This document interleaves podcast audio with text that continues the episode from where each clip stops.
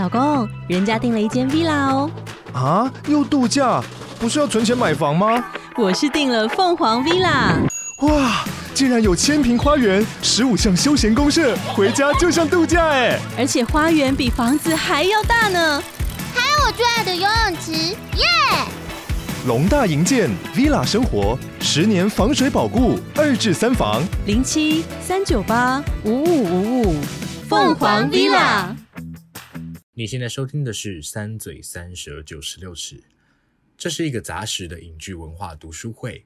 我们从独立电影聊到流行音乐，从文化现象谈到时下最热门的影剧话题。我们用最新鲜的观点和你一起重访最爱与最恨的作品。如果你喜欢我们的观点，欢迎到 Apple Podcast 按下订阅，给我们五星评价。也欢迎到 Facebook、Instagram 和 YouTube 搜寻“三嘴三舌九十六尺”。在每一个周五和我们一起讨论，一起成长。大家好，欢迎来到三嘴三舌九十六尺，我是王优，我是硕翔，我是马德。各位听众，你们好。我又去拔智齿了，所以如果我这一集有任何，我现在看到好爽哦！我现在 谢喽，谢谢。而且真的超多，我现在真的是已经算好一些了，你知道吗？你真的是很有礼貌哎，你那个真的假的？没有，是因为你原本脸瘦，所以你就是很肿，看起来明显。像我就是看不看不出来。瘦小好会讲，天哪！好好听哦，真的！我要讲笑话给说想笑笑。就是呢，我今天一直在问我姐说，我的脸到底有没有比较不肿一点？然后我姐就说，真的有，真的有比昨天不肿，因为昨天我从背后都看得到你的肿块。太夸张了吧？对啊，很夸张，超过分，真的辛苦了，好多颗哦。好，对啊，真的好多颗，而且我的智齿顽强。希望大家的支持都可以很，就是很脆弱，比较随心一点，这样讲对吗？好，那首先我们的开始也要来从听众留言我要？谢谢 Roy，谢谢 Roy 在 First Story 赞助我们，而且分享了很多很多我觉得超棒的心得。谢谢你。嗯，Roy 的婴儿转运站的心得感觉跟三嘴的蛮类似的，而且我觉得他提到很棒的一点就是他有回答说为什么他觉得素英一开始会把婴儿放在 Baby Box 外面。的地上，嗯，我觉得他提到的点很棒诶，他说可能希望孩子被收留，但在半夜又把孩子放在外头，有可能是因为不想被发现，是碍于他杀人犯的身份曝光。什么意思？我觉得这这一点很有趣，因为其实那边是有监视器的，然后因为他们把它放进去是可以要摇铃的，对不对？嗯，可是没有啊，里面的人会知道有里面有 baby box 里面有新婴儿，对，然后可能就会有人出来。没有，可是因为 baby box 里面他们都一直有人在看，不是吗？然后他其实放进去的时候，你也不会看到是谁放的啊。嗯，是看不到，没错。啊、可是他们可能就会不知道，哎、欸。OK，好，我不知道他们有没有外面监视器，就是看一下人。好，对，我不知道为什么要这么坚持。没有瑞，你的论点是很好的，我不知道为什么我要那么机车这样。就是、其实我论点是很好的。哎、欸，我当然我真的觉得蛮不错的耶，因为我真的觉得，嗯、因为你杀了人，你真的是到处都要小心一点。我觉得、uh huh. 对，然后还有提到说，心态上可能对父亲的恨转移到孩子身上，然后觉得孩子的生死取决于天命，还蛮多可以探讨，真的是很同意。对啊，然后他这他还说了，他最近看了《美国女孩》，然后回来听我们的分析。没错，我们的分析永远都在那里，所以 欢迎大家看完什么电影可以来查找一下，我们到底有没有讲过。然后呢，他很喜欢我们对《美国女孩》这部电影的分析，很感谢。然后他还提到 后头跟瀑布比较那一段，我想说你们真的好敢哈哈。竟然有人说我们很敢，他说我觉得我们太小心了。好开心哦！对啊，谢谢 Roy。对，我没想当勇敢的人。我们有很敢吗？我觉得很怕。对，我们现在又很怕了。我们要继续加油。我们再加油。好，总之很感谢 Roy，非常感谢。Roy。也欢迎大家有任何的想法都可以来跟我们交流哦。对，那事不宜迟，我们今天赶快来进入我们正式的主题。我们今天要聊的电影是《分手的决心》。分手快乐，分手决心。我们最近好常讲韩国片哦，跟一些韩国一些素材。哦，对，婴儿转运站也是哦，半个韩国片，半个韩国片。那我们今天要来讲一个我们没有聊过的导演的作品。对，就是朴赞玉，嗯、然后呢，他也荣因为这部电影荣获了这一届坎城影展的最佳导演。对，哇哦，I didn't know。嗯，而且呢，这一部电影是今年坎城影展唯一破三分登顶的作品。然后我其实不知道那是什么意思，对啊，大家意思 可能可能很厉害。OK OK，讲的很像。哎，给大家参考一下，我记得我记得《英人转运站》的，因为他们都在坦坦诚营长有上映嘛，然后《因为转运站》在场刊分数表现非常的惨烈。OK，真的。对，好，谢谢受翔的分享，很好像蛮需要这个这个 information，刚刚才特别听到《婴儿转运站》。好。总之呢，好，我们来稍微简介一下这部作品是在讲什么好了。好啊，那这部电影呢，就是在讲说有一个刑警，他叫做海俊，然后呢。他在侦办一起有一个男子从山顶坠落的意外事件，意外就不确定是不是意外了。这样，然后呢，他在侦办这一件案件的过程中，认识了这一名男子的妻子，妻子叫做宋瑞来，然后她是一个中国人，嫁给韩国人。这样，然后在他认识宋瑞来这个过程当中，他对他起了一点怀疑。开始想说，诶，这可能不是一个意外事件，所以呢，就开始深入的调查，然后譬如说跟监宋瑞来，然后呢，很细心的观察他的一举一动，之后呢，就意外的跟这位女子之间产生了一些情愫。对，那 其实就是这个故事的主轴，对，跟他的开头。那之后怎么继续发展呢？我们等一下可能就会提到。那 如果你有兴趣的话。就听到这里就有一点兴趣嘛，就可以去看一下这部作品。嗯，对。那在我们开始讲之前，老样子，先来粗评一下，一到十分，三嘴自己的喜欢分数会给多少呢？准备好了吗？好了，三二一，七点八六。哎。最近怎么了？最近是不是默契？最近又默契，默契耶！天哪，不错耶！马德是七点八，我其实以为你们会更高，我想说我靠你们近一点，想不到我变得最高。你是来平衡的，是不是？对对对，我想要来平衡一下。你就以你自己的心为主，好不好？我的心就是会随你们变化。哦，好恶心。我觉得我，我有哎，其实我原本也觉得我好像会更高，可是我觉得我还有一点在消化，因为我我跟网友好像都是差不多时间看完，就是大概是昨天。昨天晚上才看的时候哦，真假？你们昨天才看完的？对啊，哦，所以还没有真的消化完。但我们没有一起看，就感情不好。好，对对对，已经有了分手的决心了。哎，其实我有可能要跟你看同一场，你是不是去喜乐时代？我是哎，我差点就要看那一场哎，真的好可怕哦！我没默契，可恶！我计算下来觉得另一家可能比较快。OK，马德说他是前一个礼拜就看完的，在出国之前。对。所以我现在记忆比较模糊一些些，你们两个还记忆犹新是吧？哎呦，现在开始大家都在打预防针了，欸、来。对啊，可是这部电影很多人说是需要沉淀一下，或者是需要就是一刷再刷。OK，没时间一刷再刷了，嗯、就出国了。好，但总之呢，哎、欸，我觉得虽然我的分数没有给的很高，但我其实会蛮推荐大家去看这部电影。真的，我觉得这部片很特别，是。我没有到超喜欢，但我觉得他拍的很好。嗯，对，我完全就是一样的感觉。情感上我没有，我没有办法觉得啊，我好爱他的。比如说，因为他们其实有个虐恋嘛，可是那个虐恋我其实很难真的完全同理他们，所以会觉得哦好美，然后这一切象征都用的好好精巧，可是不会到我好爱。对对对，硕强、嗯、提到那一点同理真的是提到很好，就是你没有办法推心置腹，就是对对对，我懂。好，那我们来好好来来讲一下。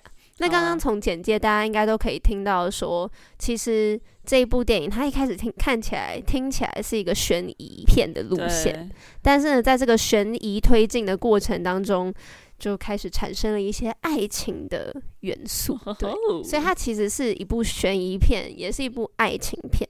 然后刚刚我们讲了，为什么它需要一刷再刷呢？是因为它的讯息量真的太大了，它其实真的有很多很多讯息。嗯而且我会觉得，因为我个人不会韩文，所以我会觉得那个韩文又有一个隔阂，就可能没有办法那么快的吸收所有的资讯。但是也是因为这样看的时候，会让人家很，我觉得蛮专注的。嗯，会。我觉得对我自己个人而言，没有冷场的时候。虽然我有一度以为已经要结束了，但是又继续。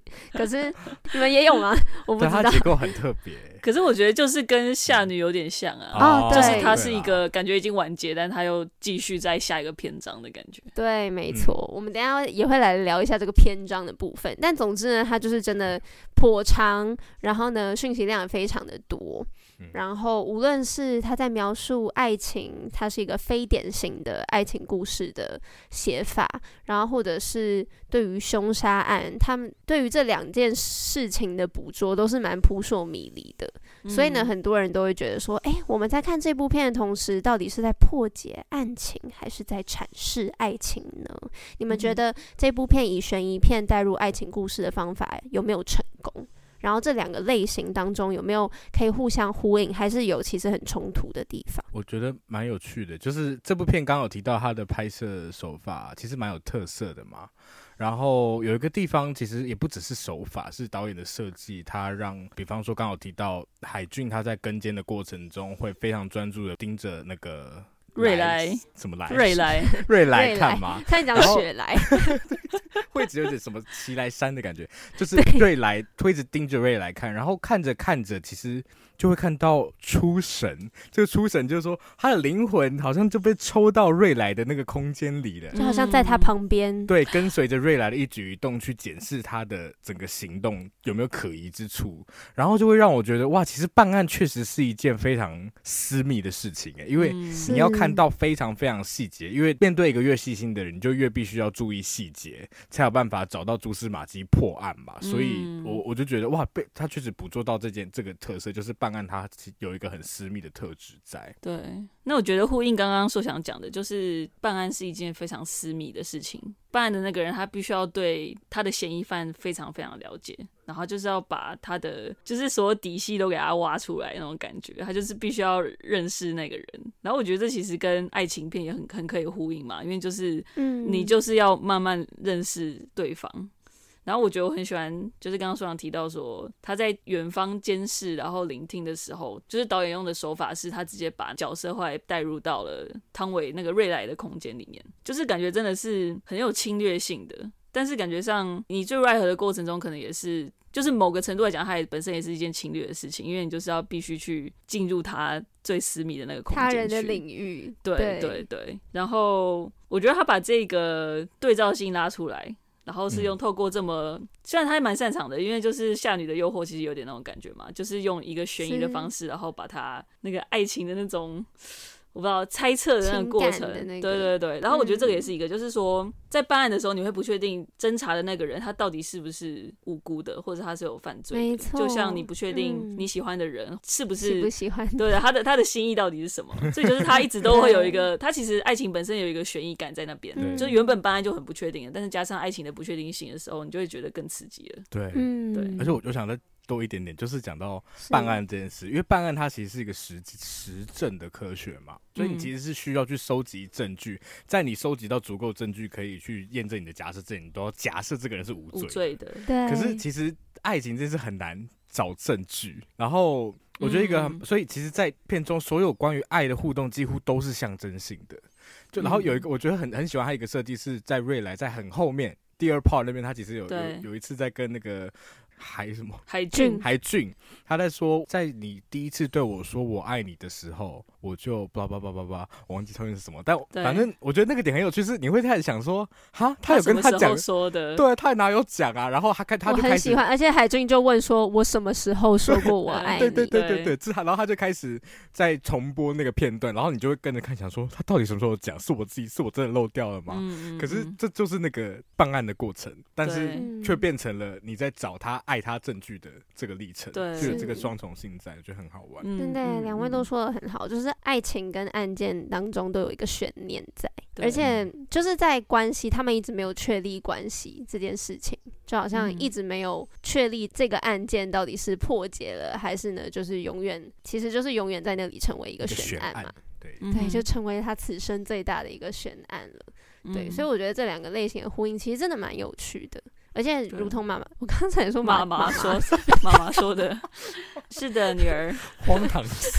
如同 Mother 刚刚所说的，就是这两个类型这样互相，我觉得是互相增色很多，让整个剧情其实更加精彩。因为你两边都会想要知道到底发生什么事情，就是蛮丝丝入扣，真的是很精彩。那我们再看细一点，看到其实剧本当中他们把女主角设定为一个外国人，就是一个中国人啦。对于韩国来讲是一个外来的女子。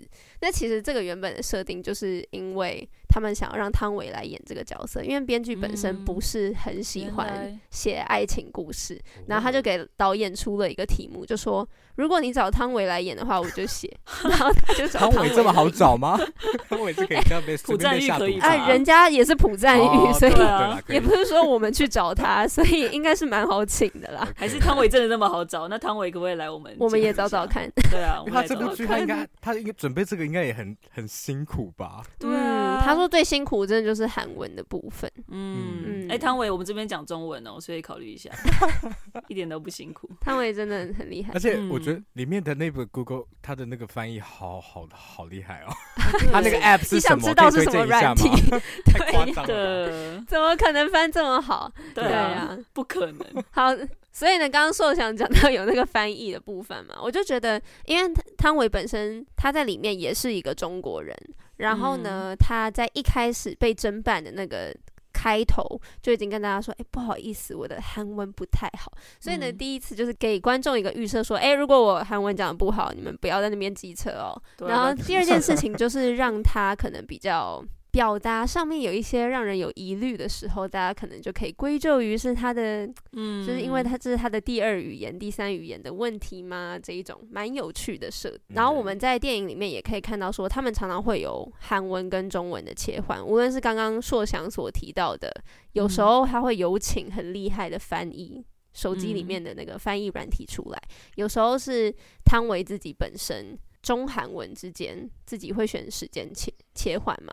嗯、那有时候也是他教男主角，可能教他说中文的时候，嗯、对。然后我觉得这当中语言的切换还蛮有趣的。嗯，嗯，不知道你们会怎么样诠释这样可能某些时间点他们选择更换语言的原因，或者是你们有没有觉得很有趣、值得玩味的句子呢？我觉得我首先会好奇的是。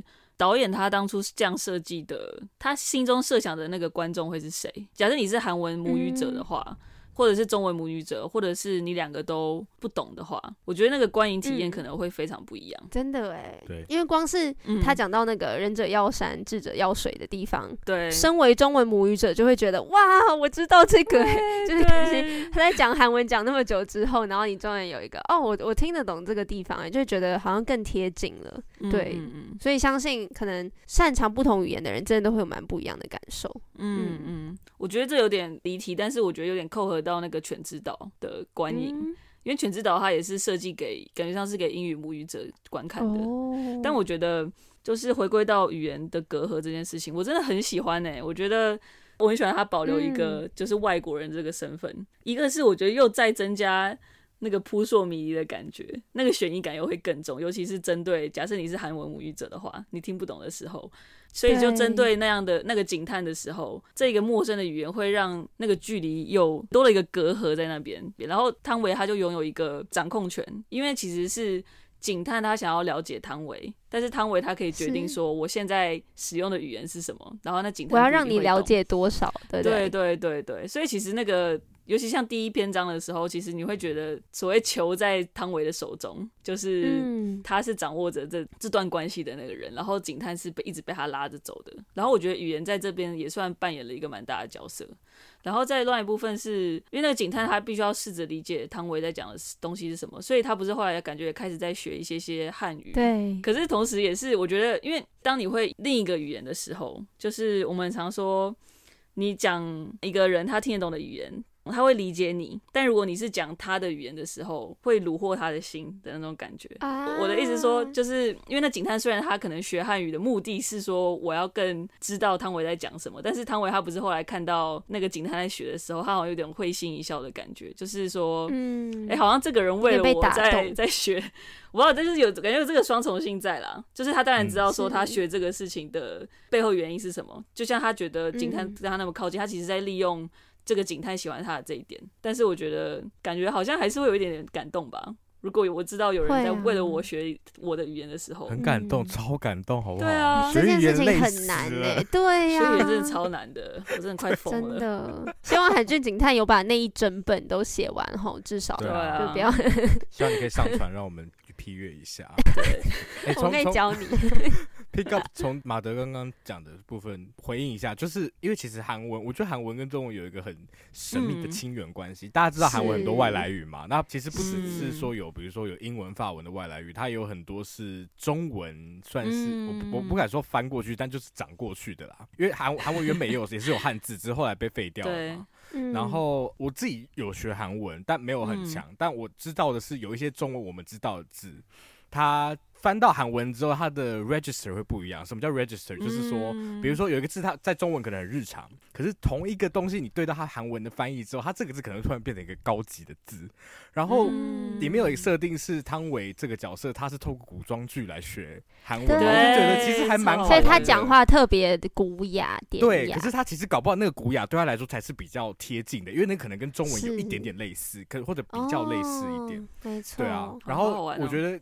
讲到学语言这件事也是，就是常常你在讲一个外语的时候，我觉得很多人都会就会有点换一个身份，甚至有有些语言学家去有会发现说，其实你讲你的母语跟你的第二外语的时候，音高会有很明显的不同。嗯，对，所以就是你讲不同语言的时候，就会换一个身份，然后加上后回到马德刚刚说的那个丢球的部分啊，不是丢球，就是那个权力到底在谁手中？对，你看，就是他其实是一个外国人，就汤唯那个角色，可是他又讲着好像比那个警探高级的韩语，对，就是，可是 在这个之中，他又透露出一种我真的有一点点不是那么熟韩语的那个感觉，你就很难去定位这个人，其实就是很难，就有点像他们很难去定位他们两个人之间的界定他们的身份的关系一样。嗯嗯，好精彩哦，真的，所以光是语言这一点，其实就。有非常多可以讨论的地方，真的超好玩的，而且学语言真的好有 趣。对啊，大家都去学语言。对啊，多学一点语言，真的好有趣。我真的觉得学语言就是给予你更大的自由，嗯，是真的，因为你不需要让别人告诉你它是什么意思，而是你自己去诠释。嗯，你不需要透过别人的诠释，在自己拣选。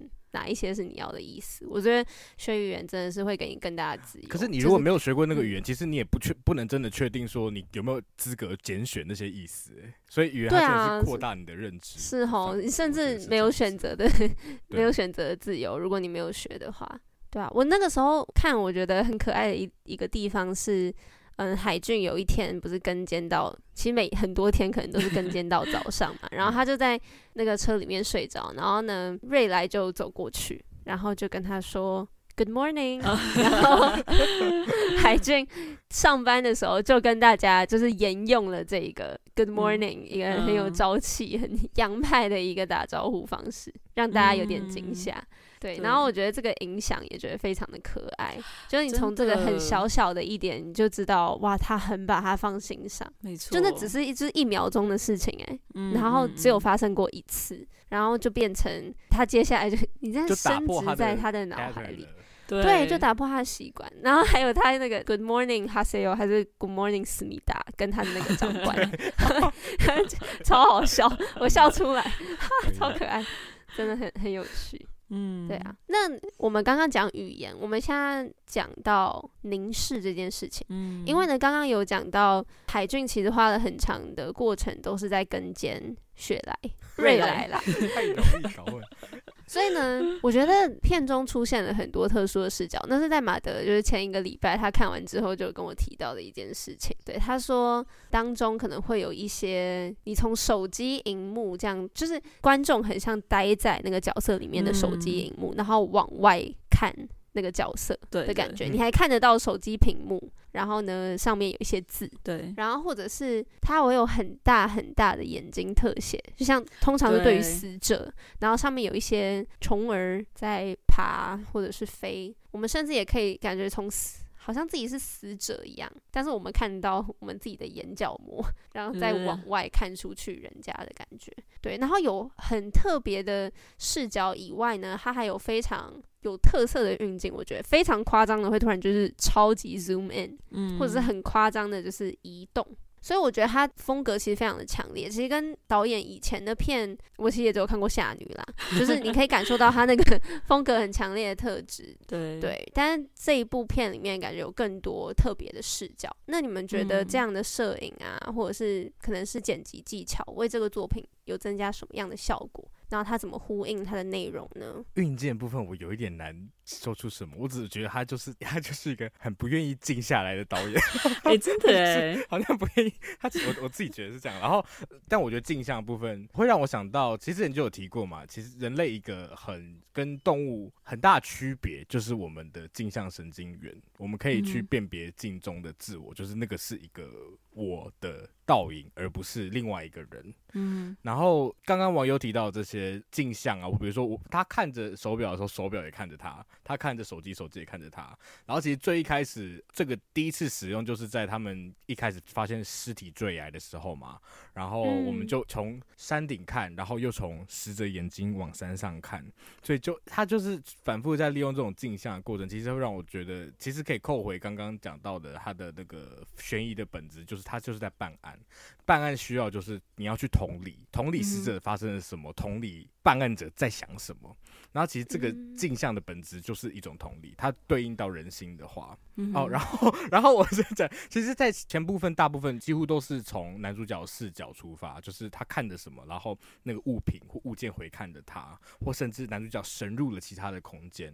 可是到后半部，我记得有一次也是，其实瑞来也看着男主角的时候，他也经历了这个历程，就是这个镜像。所以就是。这个东西，它的同这个同理不只是服务班，也是也是服务爱本身。嗯，我觉得虽然讲的很好，因为我就是特别有印象的，就是瑞来他感觉也被观看的过程。我觉得你刚刚提到，无论是同理，它其实也是一个窥视的过程。嗯，因为其实我们平常，譬如说我们在看手机的时候，我们也不会觉得说。还是大家会觉得有人在监听你，有可能哦、喔，应该会呀、啊。FB 有很多在监听我啊，真的，广告就出来了，吓死谁啊？真的很可怕。但是就是那么，你不会有那么直接的感觉，有双眼注视着你的感觉。嗯嗯对，那当然，我们以观众的视角去看，我们看得到他们，但是海俊跟瑞来本身，他们当然不会感觉到有人在看他们。但是，嗯嗯，就是因为他们感觉不到，你又更觉得很侵犯、很私密，然后又觉得他们更脆弱。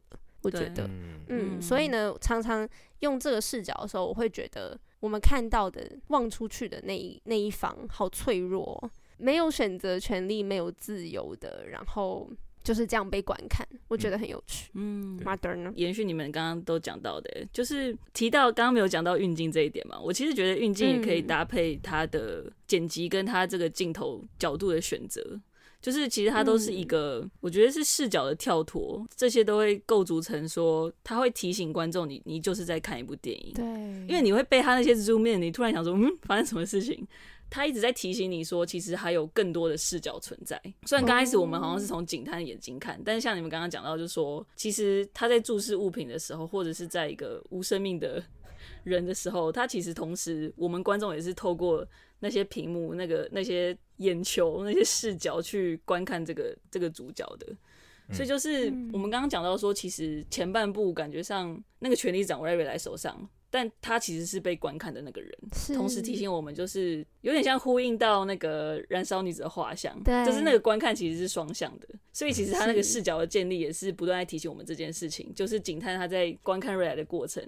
我们不知道瑞来他其实在做的是什么嘛？就是他其实可能对于警探的了解是更多的，然后这个是很神秘的一个部分，就是我们在前面可能没办法知道，但是导演透过不管是运镜或者是剪辑去提醒我们这一点的，但是我觉得很隐约的提醒，所以这才才可以建立就是下一个篇章，就是其实瑞来他一直非常仔细的在注意每一个细节的那种感觉，虽然他是被观看，但你会觉得他其实好像掌握着很多都有记住，对对对，嗯。嗯，他记住的深刻到甚至可以模仿，嗯，嗯真的很有趣。对啊，嗯、但但我们一直很难深深的剖析到他们情感方面的部分，不知道等一下有没有机会呢？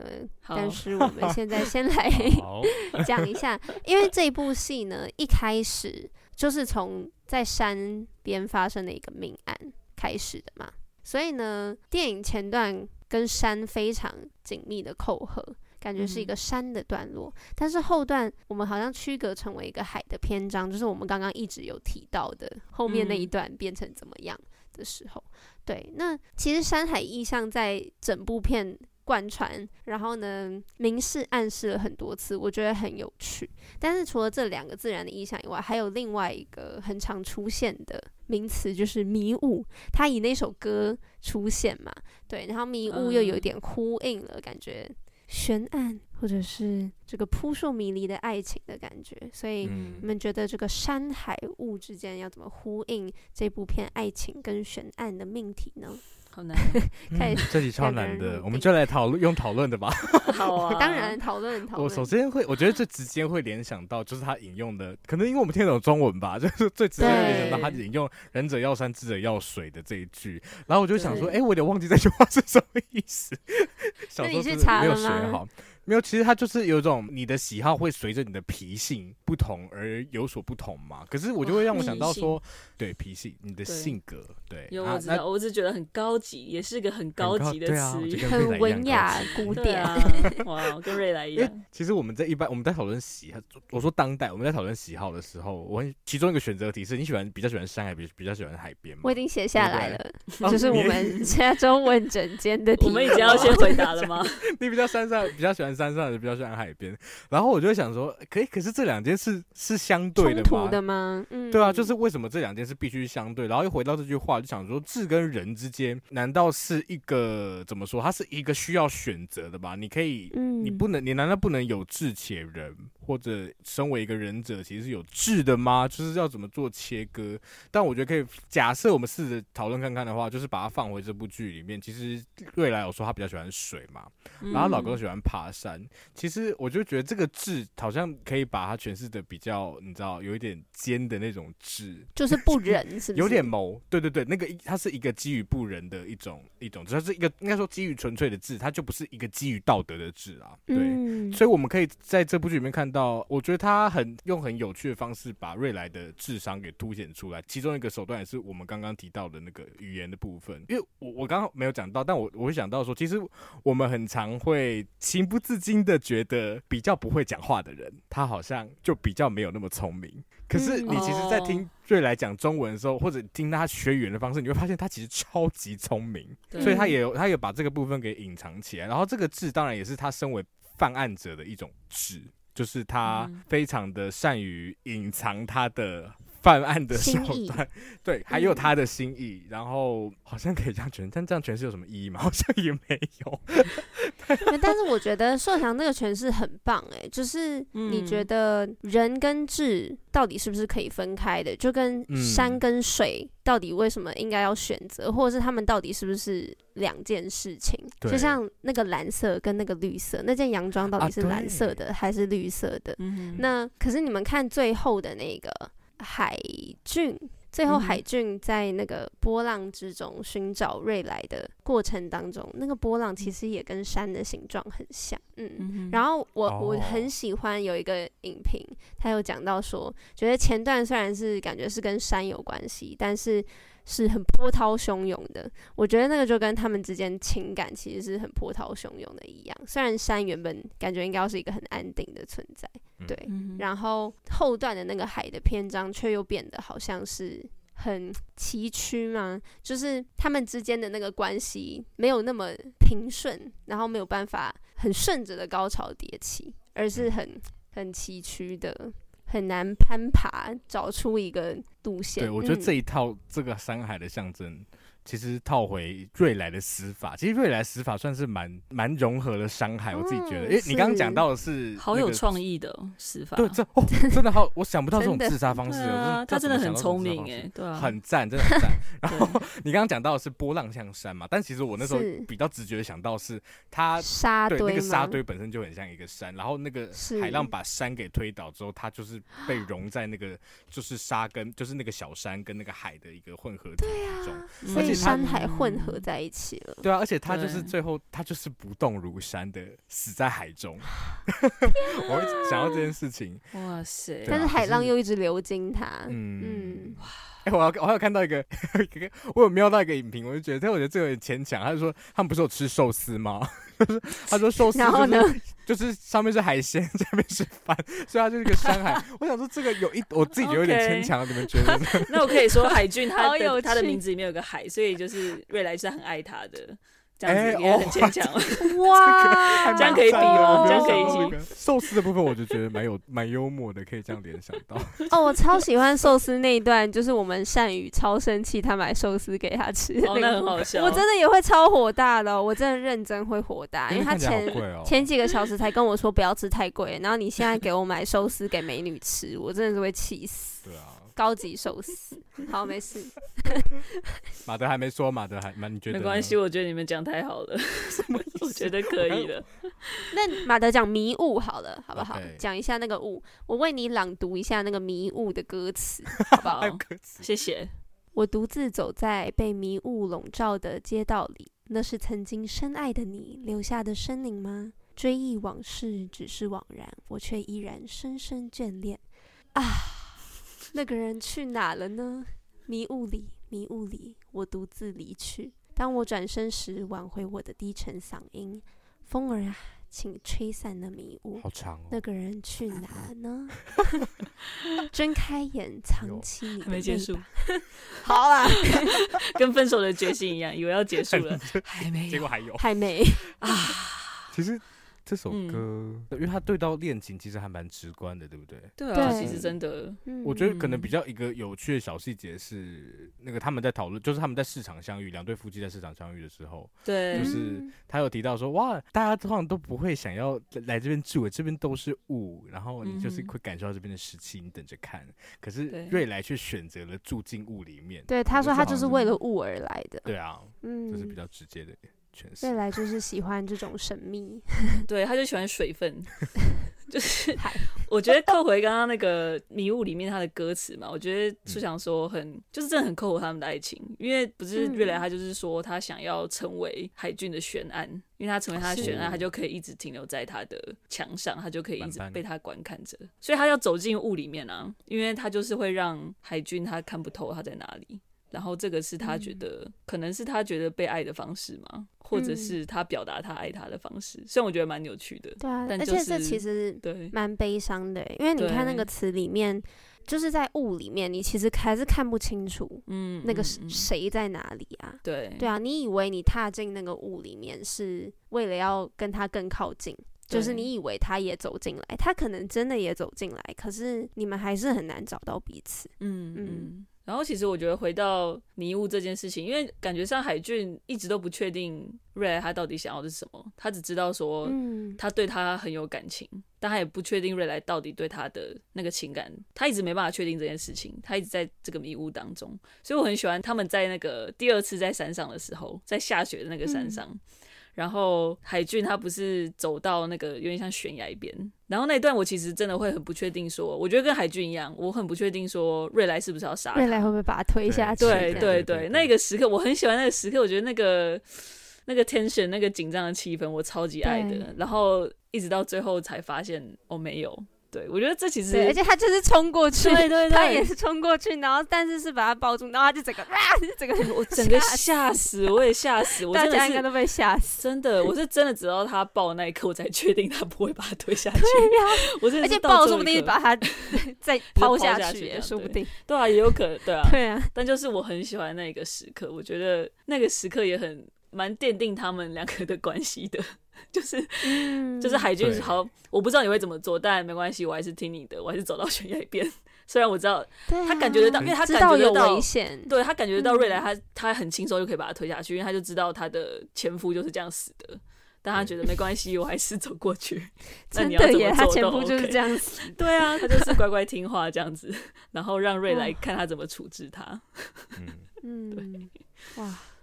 深情的男子，这这这这两人之间的关系真的是有点神秘。我觉得我们三个人对于 可能他们之间爱情，大家觉得有着迷吗？你们有着迷于这样的爱恋吗？就是你觉得他们之间这个爱的语言，是说我们自己想要有这样的？就是我觉得蛮引人入胜的啊。就是有时候就会觉得哇，好像是跟之前有讲过有点 toxic 的成分，嗯、或者是就是有点激恋。或者是有些人会说他们是不伦恋，我不知道不伦可不可以这样用，是吗？禁忌好像不算，不能好像不能这样用，不是这样用，对，对啊，就是类似这个禁忌之言，你们觉得他们之间这个爱的语言有没有让你们觉得有很有很特别的地方？因为像是，嗯、呃，因为编剧其实说他他不喜欢写 爱情故事嘛，嗯、然后呢，他就很排斥写那种我爱你，你爱我这种直接用言语表达方式，所以他们其实是、嗯、他很喜欢举物件出来，嗯，对，他很喜欢放物件在里头来表达。嗯，可能两个角色对彼此之间的情谊。那你们对于这个部分有没有什么物件是让你们觉得很印象深刻？或者是我觉得他提到那个语句，其实语句也是他不会很直接的提到爱，可是可能有很多我们可以阐释的空间。有没有什么特别的物件或是语句让你们觉得很有爱？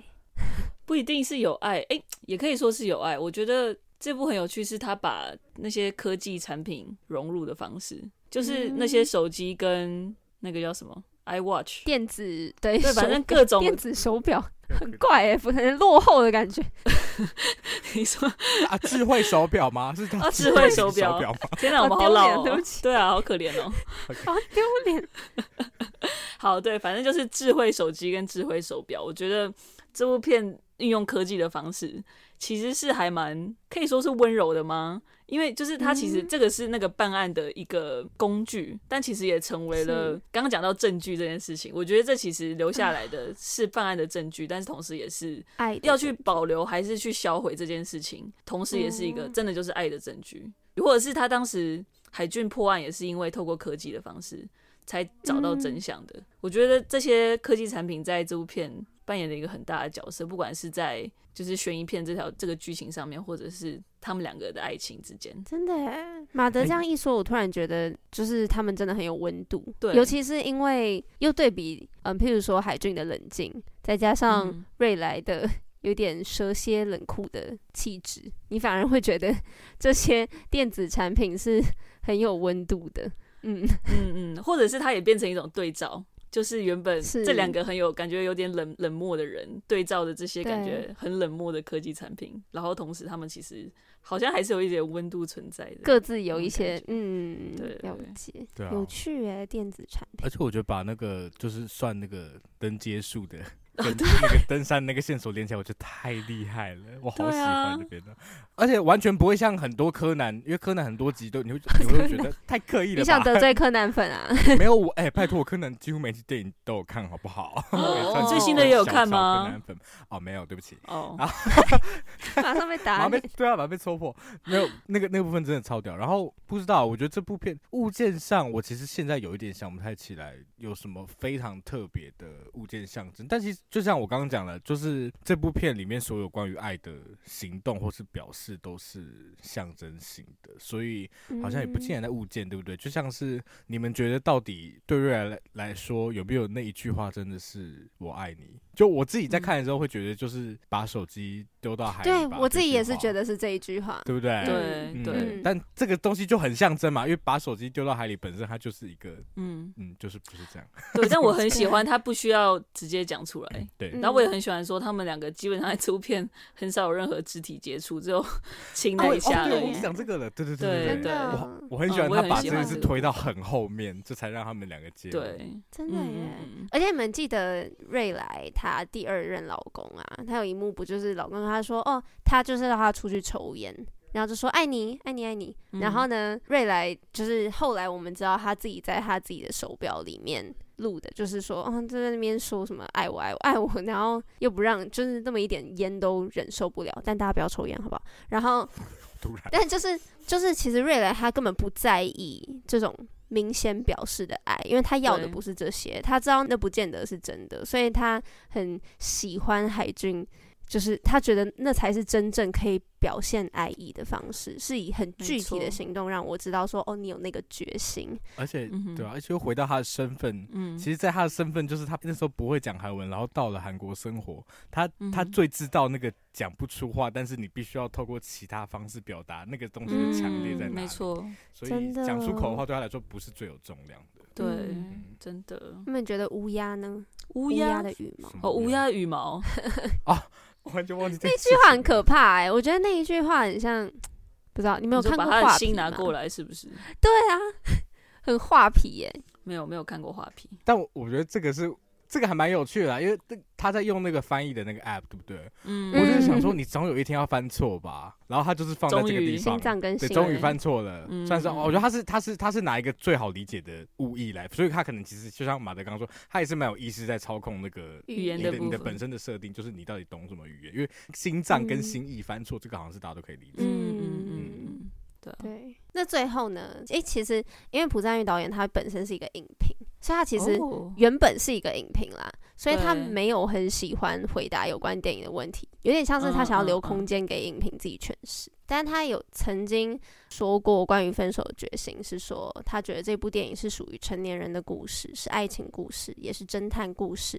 但他真正想说的，这其实是一个关于失去的故事。嗯哼，对。然后我看到这句话，我就思考了一下，所以想要问两位说，你们怎么看待失去？对于这个故事的含义，下手我想你们怎么看待失去？我想这问题也太大了吧。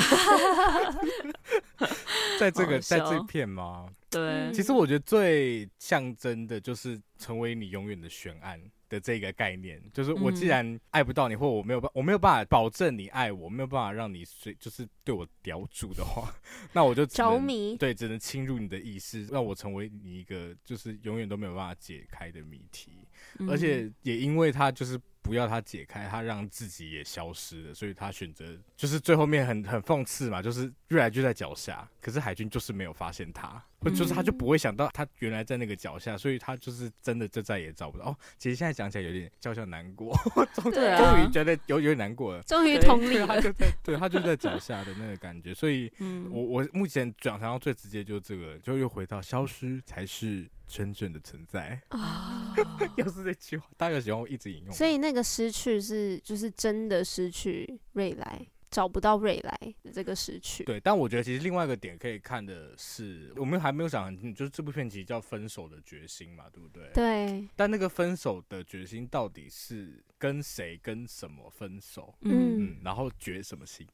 决什么心是什么意思？蛮有趣的，就是没有，就是我到现在还在想说，他那个分手的决心是指什么啊？对啊，我其实原本也是想要问这一题，因为分手的决心，你会想说，哎，是海俊在那个时候。跟他讲说，把手机丢到大海里面，然后就决定要跟他就是切干净，嗯、就是感觉把这个案件了结，不要再跟他继续下去。嗯、是这个时候吗？还是说？还是他一第一开始杀了老公的时候，那也算一种分手的决心吗？因为他说，他说过他怕高嘛，嗯、所以他刻意爬到了，也是需要有决心才爬得上去。这个没事谁爬得上去啊？所以，哎、欸，那看起来超难的，我快疯了。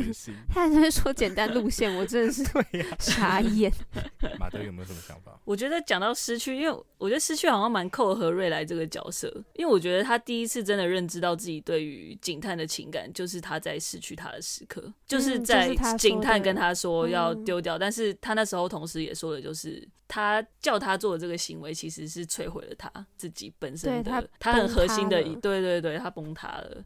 然后瑞来是在警探跟他说他爱他的时候，他才真的意识到自己的情感，因为我觉得他前面其实是在利用那个警探的情感，所以是在失去他那个时刻，他才真的知道自己的心意。然后他要让警探知道自己的心意的方式，也是要让警探失去他才会知道。这样子，对。哦，有有有理解理解理解，有一直在那边有，真的有，我懂你了。因为警探其实感感觉还是一直不能确定，但是我觉得那个失去其实也代表着警探没有办法放下他了，就感觉这个分手的决心会变得，因为他英文其实叫 decision to leave，好像他的翻译是这个样子，是。然后其实那个 leave 就是一个离去的那种感觉，然后瑞来他就是下了这个，他的分手的决心反而是。让警探知道了他的心意，嗯，我的解读会是这样子。哎、欸，我觉得非常合理，我觉得超级合理的。OK，好，谢谢，谢谢，大家，哎，很赞，很赞，谢谢，非常感谢。因为这部片真的是蛮复杂，就是有很多很多细节，对啊，很有趣。如果大家还有一些其他想要探讨的细节，也很欢迎跟我们一起讨论留言，让我们知道。真的，也欢迎一起来聊《夏女的诱惑》。哎，对啊，大家会想听吗？对，大家可以有兴趣可以敲完一下。有兴趣，好，嗯，好，谢谢大家今天收听我们的讨论。不知道你们喜不喜欢这部电影，然后都可以跟我们说。如果有任何对于这一集。有任何的想法，都可以告诉我们。对，可以到，谢谢大家。会做结，可以到 Instagram 跟 Facebook 搜集三点三九六尺，就可以找到我们的更多的资讯。那你也可以麻烦现在听到这里的听众，在你所属的收听平台帮我们按五星评价。哎、欸，最近那个 Mixer Box 的观众，我注意到你们，你们表现的很好。虽然大家的评论都会有点短，比如说赞。或是 真好听，好可 爱，有一点，但也很开心，短而有力，赞，对啊，真的赞，对，感谢，谢谢你们，对啊，谢谢你们，非常感谢。OK，那今天就先到这喽。OK，拜拜，拜拜。